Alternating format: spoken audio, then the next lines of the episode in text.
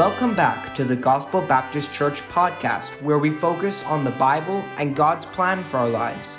Though this day in history is filled with pain and confusion, the Bible offers the hope and instruction we all need. So let's dive into today's message and hear how God's Word has the answers for today. One of the things I sort of I'm very intrigued about is the last words of the dying. What do people say when they're about to leave this earth? That intrigues me because it tells me a lot about those people. And the Lord had only a few hours left to live on earth. Wow, sorry about that. I'll do that again. Okay. These things don't last forever. But anyway, I think we're okay. It's not, it's this. I think it's this one. I think we're okay. Okay, so the Lord had only a few hours left to live on earth, and so what he was going to say was going to be, or what he was going to do, his last few words, his last action, were going to be very, very important. Anyway, going back to the last words of people, um, Karl Marx said this. You'd be intrigued to say he's to, to hear what he had to say.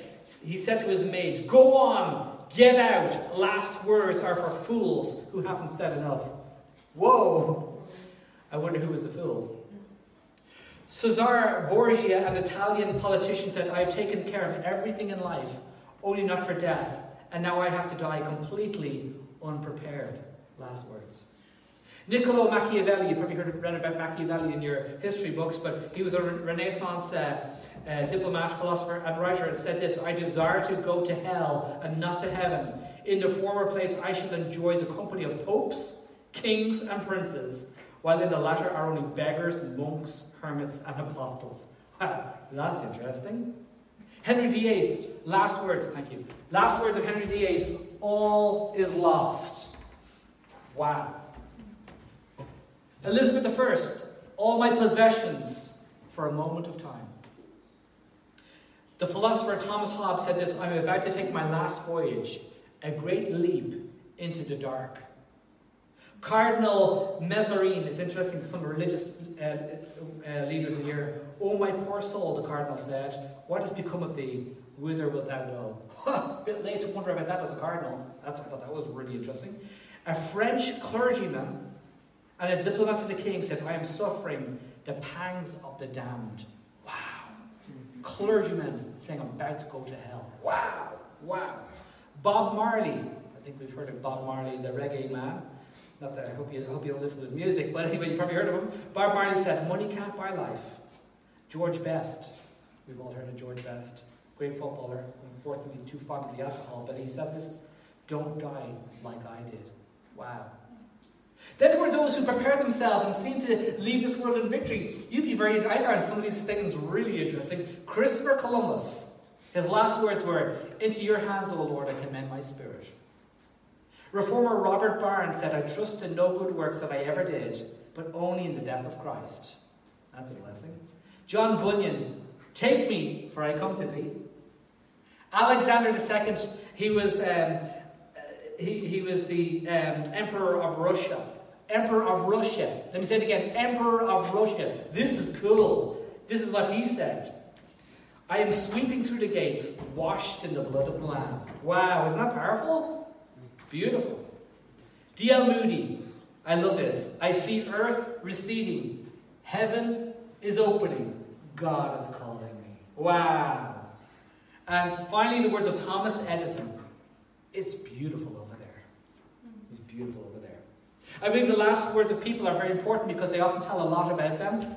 They often declare what's important to those who uttered them. This morning, we're not going to speak about the word, last words of Jesus, but we will speak about his last teaching. The title of today's message again is Our Lord's Last Lesson on Humility. We're in John chapter 13. We're going to read the first 15 verses, so bear with me as we read through the scriptures. John chapter 13, verse 1 to 15. Now, before the feast of the Passover, when Jesus knew that his hour was come, that he should depart out of this world unto the Father, having loved his own which were in the world, he loved them unto the end.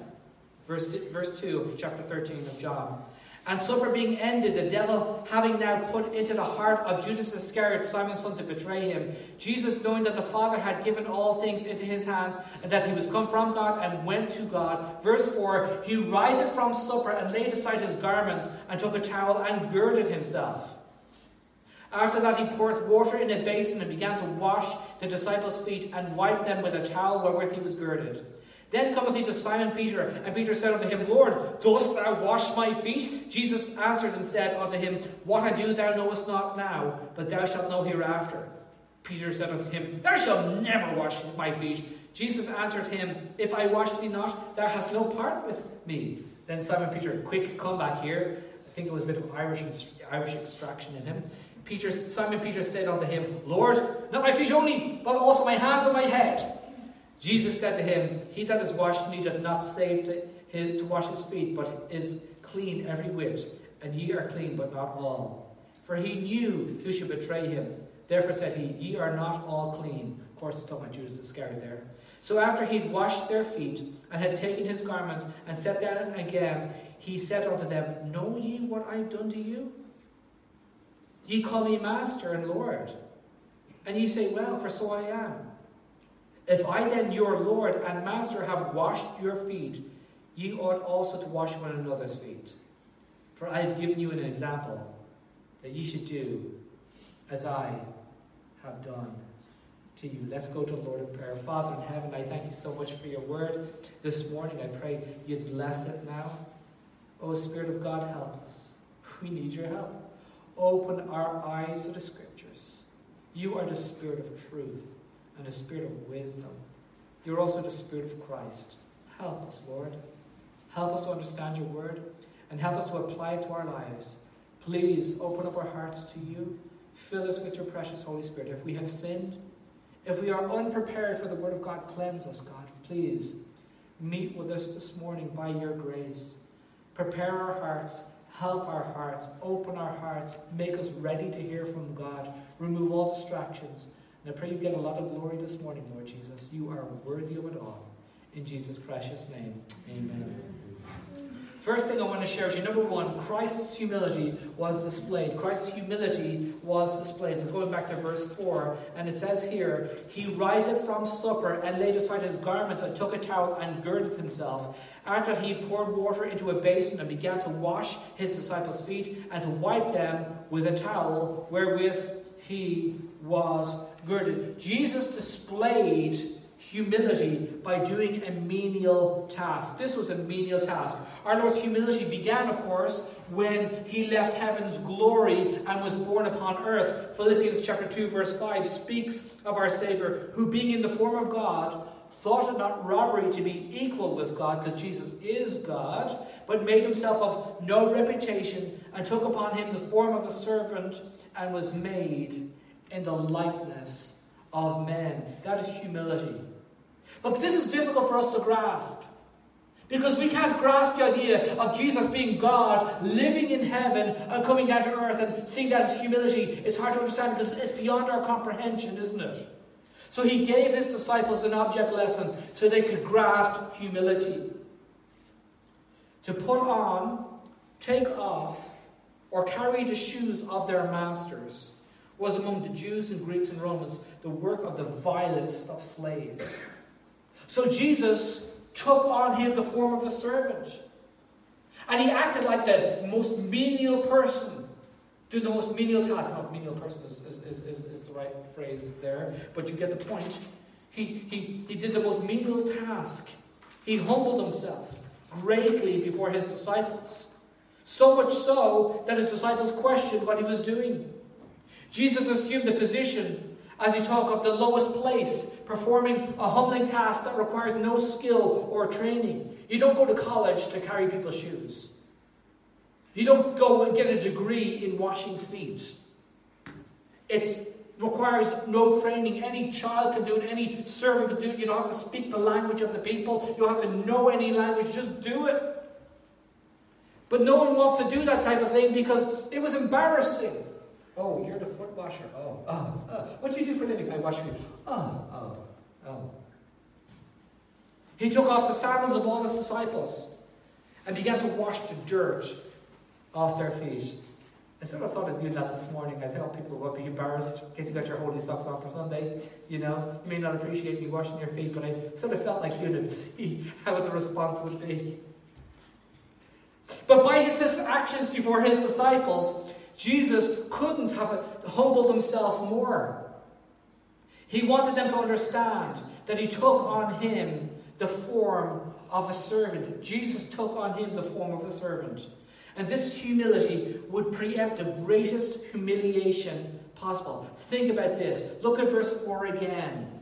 He riseth from supper. We're in John chapter 13. John chapter 13, looking at verse 4. He riseth from supper. Just as he rose from supper, he rose up from the throne of heaven. And then look at the second verse, part of verse 4. John 13, verse 4 again. He rises from supper and laid aside his garments. Just as he laid aside his garments, he laid aside his glory and his honor. He laid aside his central position in heaven.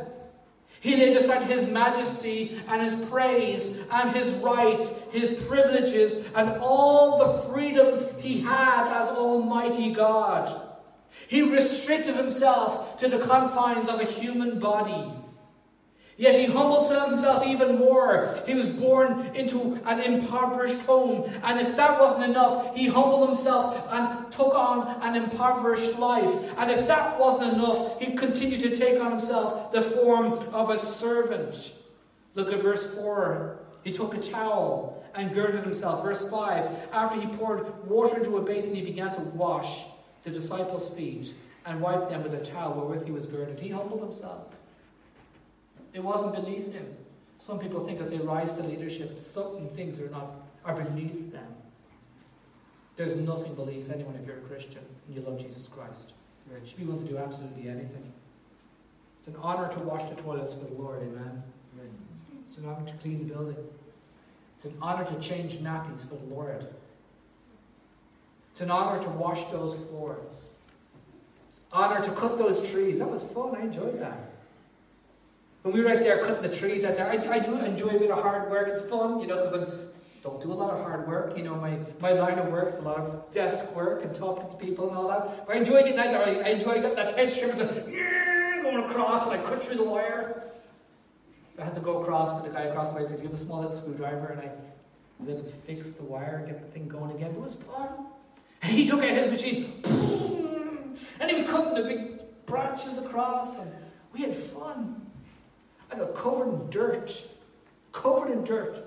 Called the guy from the skip. Said, you know what? Um, I don't want to get dirty again like this. I'm giving today to I need another skip. The skip is finished, is full. Can you get the get, get another skip dropped? He says, I may not be able to get to tomorrow. I said, well, you have to get someone else to do the work because I'm covered in muck, you know? So the skip came the next day and nobody came and cleaned up. The mess remained for a week. We decided, look, you know what? We stuff in the attic we need to get rid of. I'll give it one more day. Try not to get mucky. It took us an hour. We put the stuff in the skip, and guess what? All over me, all over again. we don't always like getting dirty. But see, when you're doing it for the Lord, it's fun, isn't it? Serving Christ is fun. It's good to see the ladies out there working with the plants. They did a great job. They're dressed in their nice clothes and they seem to keep them nice. I don't know how they did that. I'm very messy. I'm very messy. Man. Anyway, we won't go into that.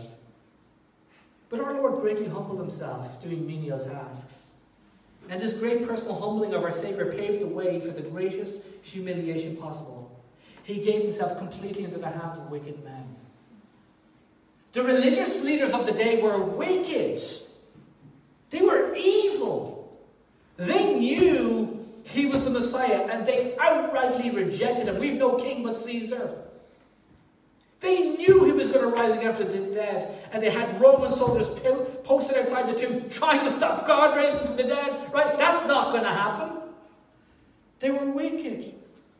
They were glad as they spat in his face, face and they, they threw uh, all sorts of insults at them and had him beaten and whipped and scorned, and he was marred.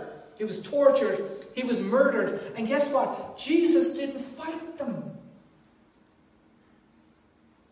We fight it.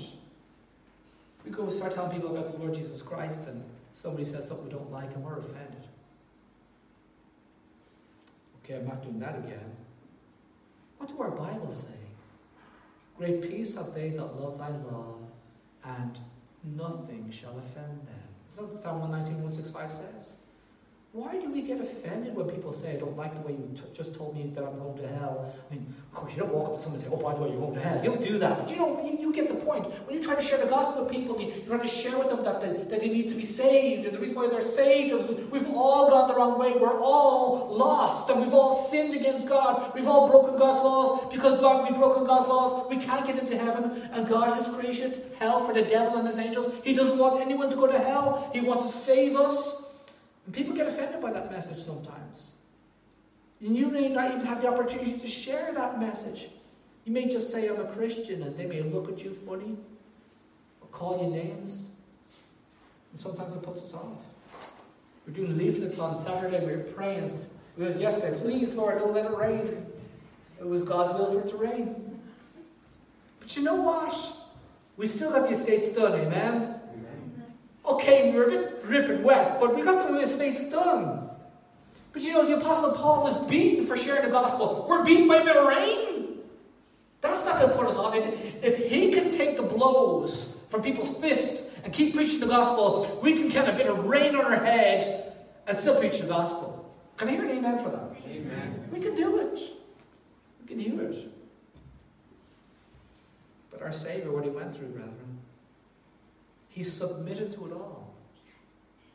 He said, Okay, I'll take it. I'll take it. His attitude of humility began when he left heaven. And he clearly wanted to leave his disciples with an object lesson of humility. So he stooped to wash their feet.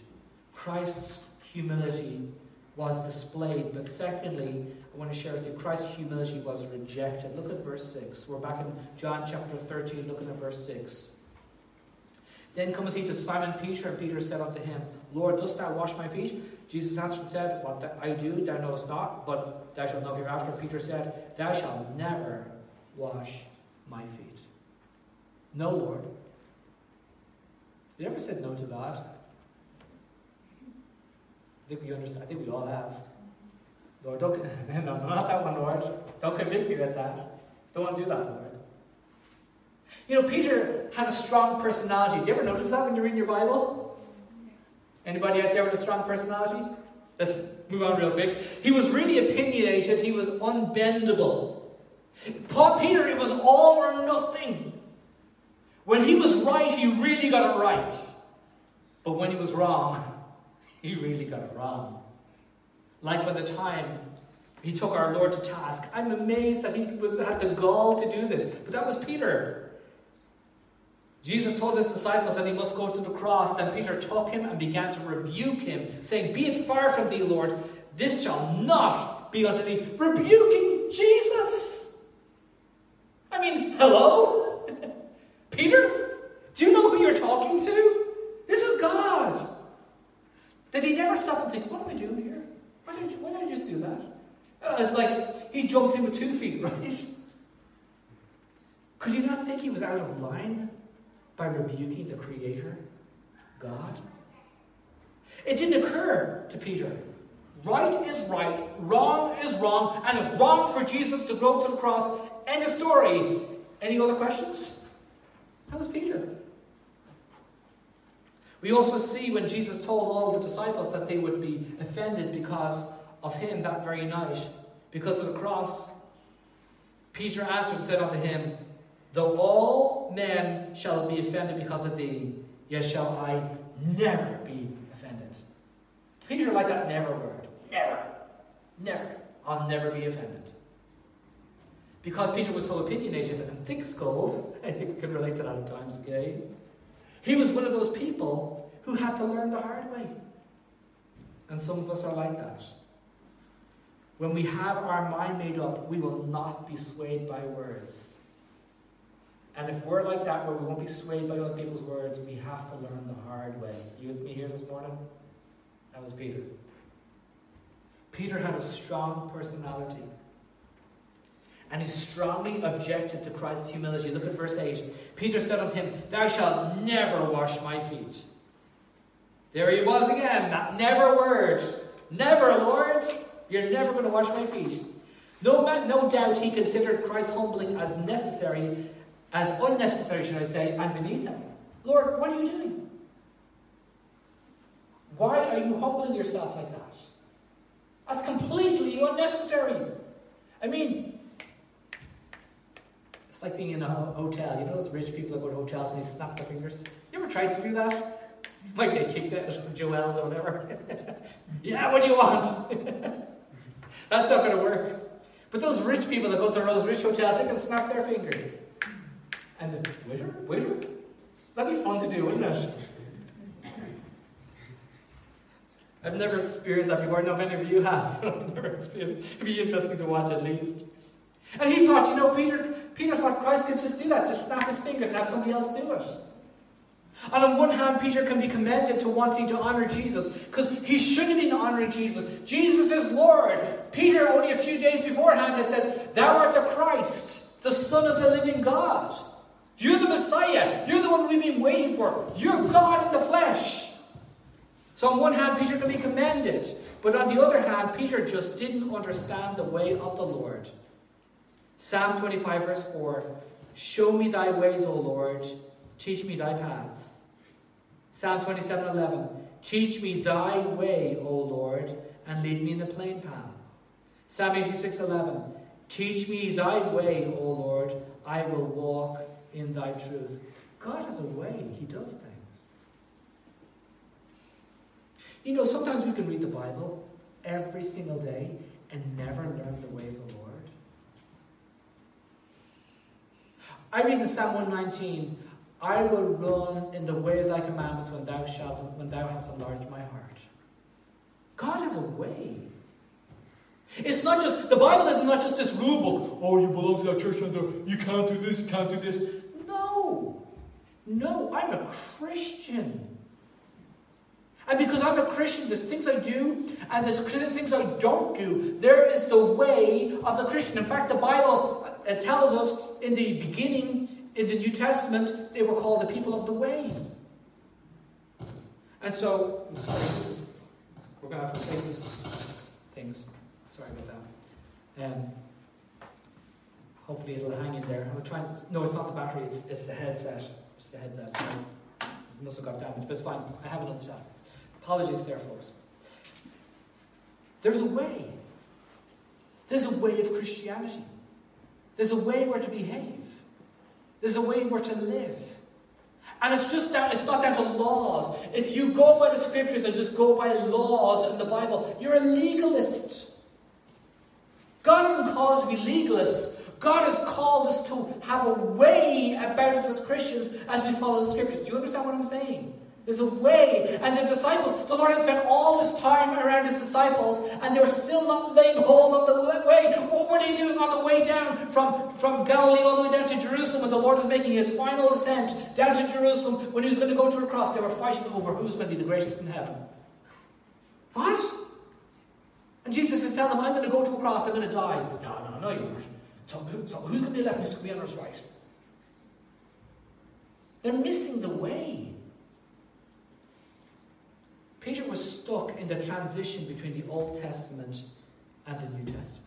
Christ was trying to teach him the way. Although he had spent much time with Jesus, he had never learned how to pray. Neither had he entered into the very presence of God, into the Holy of Holies. The veil had not yet been taken away. He was Old Testament in his thinking. Although he had seen Christ transfigured before him only a few days beforehand, it was beyond him. It overwhelmed him. He didn't know what to say. He didn't know what to do when he experienced it. So again, he put his foot in his mouth. Remember, we read, that, we read about that. It was not until the Holy Spirit was sent from heaven that Peter and the rest of the disciples would start to learn about the way of the Lord. Psalm 77, verse 13 Thy way, O God, is in the sanctuary. If you want to know the way of the Lord, get your Bible and enter the very presence of God. You'll find the way of the Lord. You need to read your Bible not just to get a thought for the day, not to get some blessing for the day. You need to read your Bible to meet with God.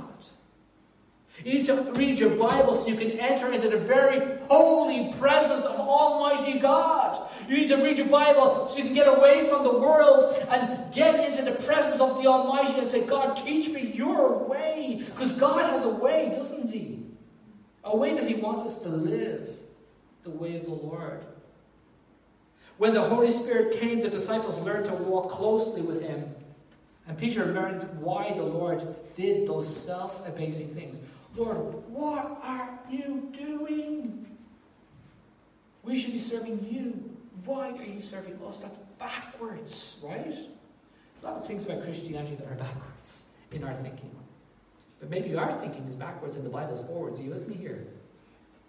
But verse 7, the Lord answered in verse 7 of John chapter 13. Jesus answered and said unto him, What I do thou knowest not now. You, you don't know. You're not going to get it now.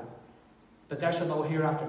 You're going to remember this, and you're going to get it later.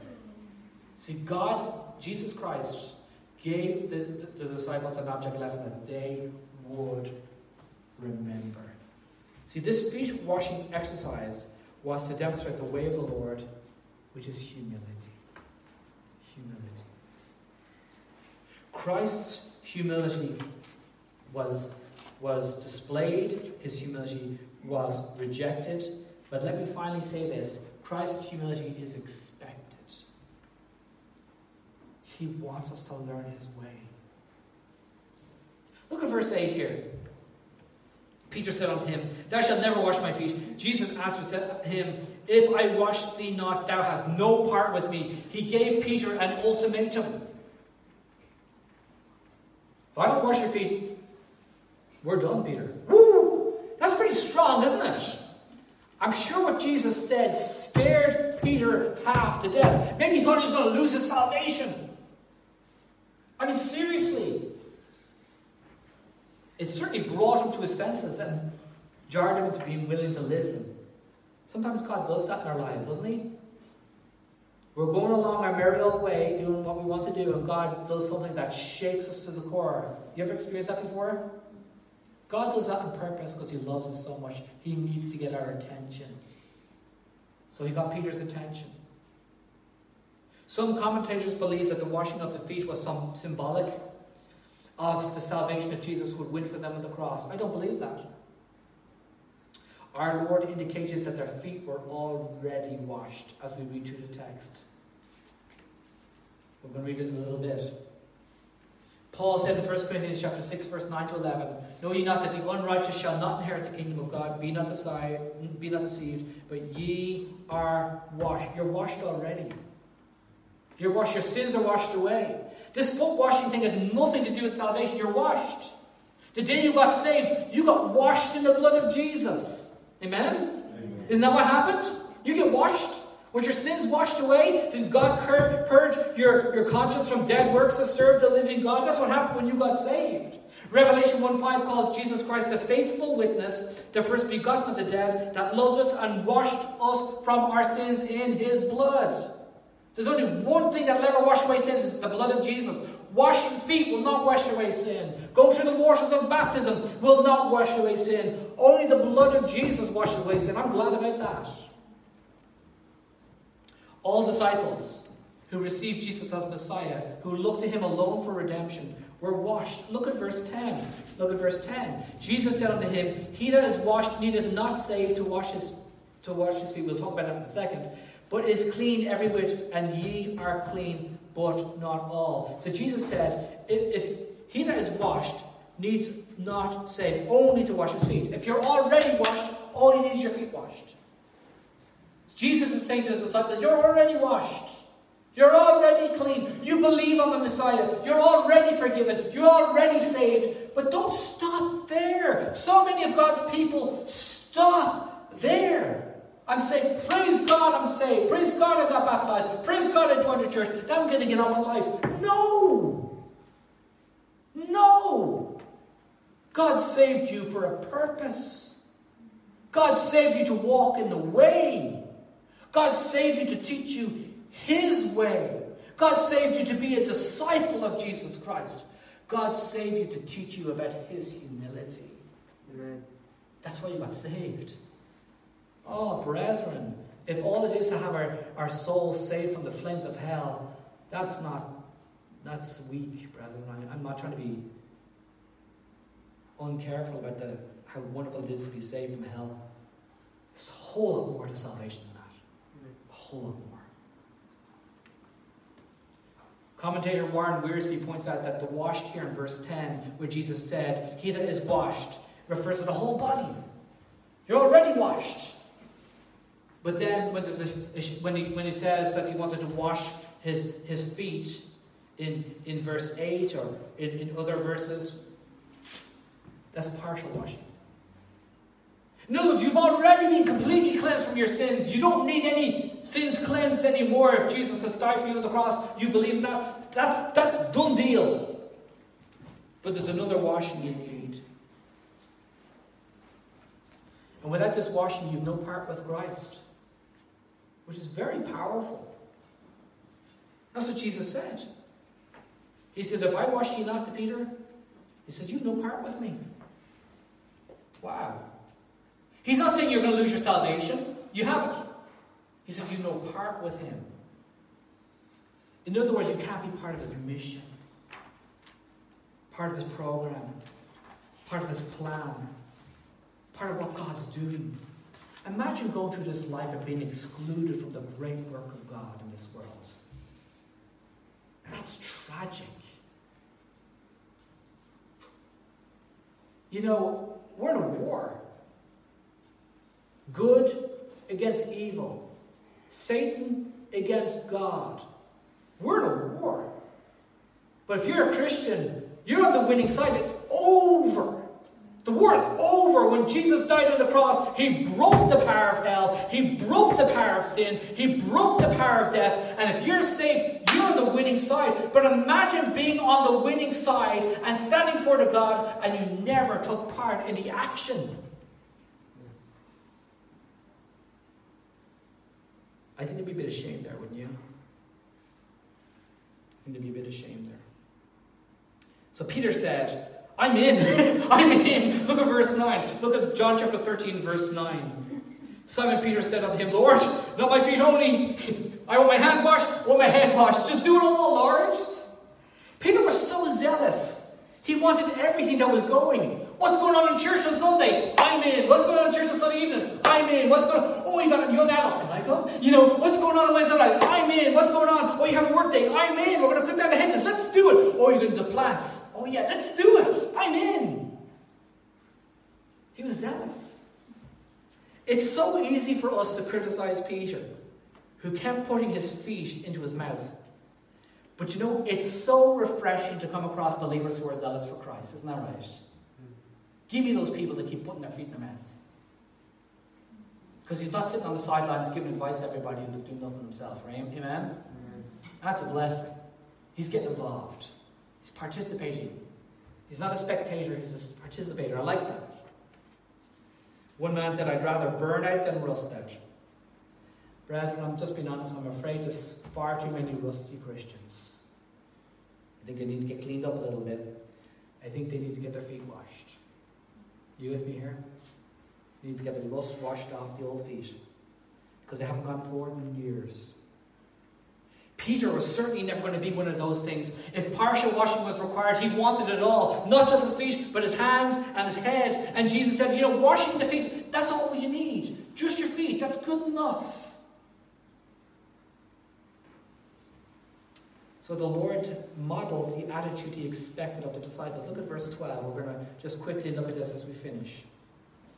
So after he'd washed their feet and had taken his garments and sat down again, and he said unto them, Know ye what I've done to you? And they're like, No, I don't get this. They didn't get it. Ye call me Master and Lord. You say, you say, Well, for so I am. If I then have your Lord and Master have washed your feet, you ought to wash one another's feet. For I have given you an example that you should do as I have done to you. The Lord modeled the attitude he expected. He's saying, okay, now you're saved, you're washed, you're clean, but not all. Judas Iscariot, you saw what Judas Iscariot, we get that. You're all, all 11 of you are saved and forgiven. What do I expect from you? It wasn't about the feet, it wasn't about the washing, it was about the act of humility, stooping down and serving one another. Mark 10, verse 45 tells us the Son of Man came not to be ministered unto, but to minister. That's exactly what Jesus came into this world to serve. And the disciples, they somehow missed that very important point.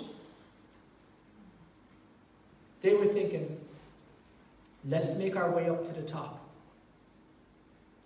And when we get to the top, then people can serve us. Oh, we'll serve uh, while we're at the bottom. But we want to climb up that ladder of success. And we'll sit on our seats of judgment with the Lord and our thrones with the Lord. And we'll have all the little guys serve us. Isn't that great? And the Lord is like, no, it's not great. That's not what I'm looking from you for. That's not what I'm looking for from you. See, he was taking care of them. He was serving their needs, and he, they were missing the point. And they were missing the point that these disciples were always on the receiving end, with the hands out, with this welfare mentality. What can you do for me? What can you do for me? But when Christ did that menial act of service by washing their feet, he jarred them into reality. Jesus had come to serve others, but he was going to leave the earth. He was hours away from being taken and being arrested and then crucified within 24 hour period. But he's going to leave the earth. And he'd appointed 12, minus Judas, I guess down to 11. And they were going to continue the work that he started. But what were they going to do? Expect all the little guys to serve them? Be the kings of their castles? I'm the man of God.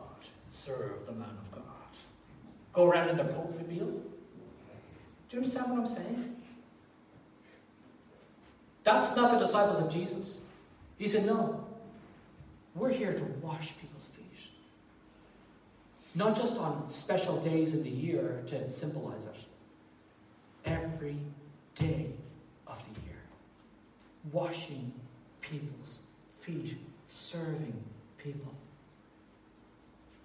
And the only way you can serve people is with the greatest of humility.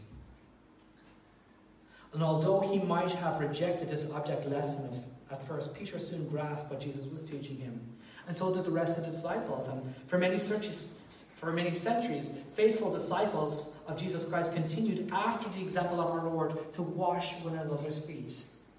Now, although we may not literally wash one another's feet in 2021, and maybe you might object if I try to institute it, I hate my feet being touched, just to let you know. My wife loves foot, foot rub when I have rubber feet. she just loves that. She touches my feet, I shout, I scream like a girl. I hate it. I hate, leave my feet alone. They're so sensitive. So I don't want my feet washed. Amen. I do wash them at least once a month. But you know, that is a joke. But the point is, yes, I don't want my feet washed. But instead of washing feet, can we learn the lesson of humility? Humbly serving each other in this church? We're required to follow Jesus' example. That's what the Bible says. Verse 15, for I have given you an example that ye should do as I done unto you. God wants us to follow this example. And we have many who love to serve. And then there are others like Peter, and they struggle. And they're like, I'm here, serve me. What do I get out of this? Instead, they have their hands out rather than being ready to give, they want to receive. They, may, they might let others do the work or do the contributing. They might be happy for others to sacrifice and do the cleaning or help on work days or participate in special events. Let them do it. And dear brother, dear sister, I don't know where you're at, but I know this. That's not the way of our word. As Paul put it this way, we have not so learned Christ. It's not what we're supposed to be doing. It's not what he's taught us. It's not what he's taught us. Peter had to learn that genuine disciples of Jesus Christ are servants. And if we're going to be the genuine disciples of Jesus Christ ourselves, we've got to take on the reputation of a servant. As followers of Jesus, let's do it. Let's humbly wash one another's feet. Because then and only then will we learn the ways of the Savior. And that washing can take on different forms.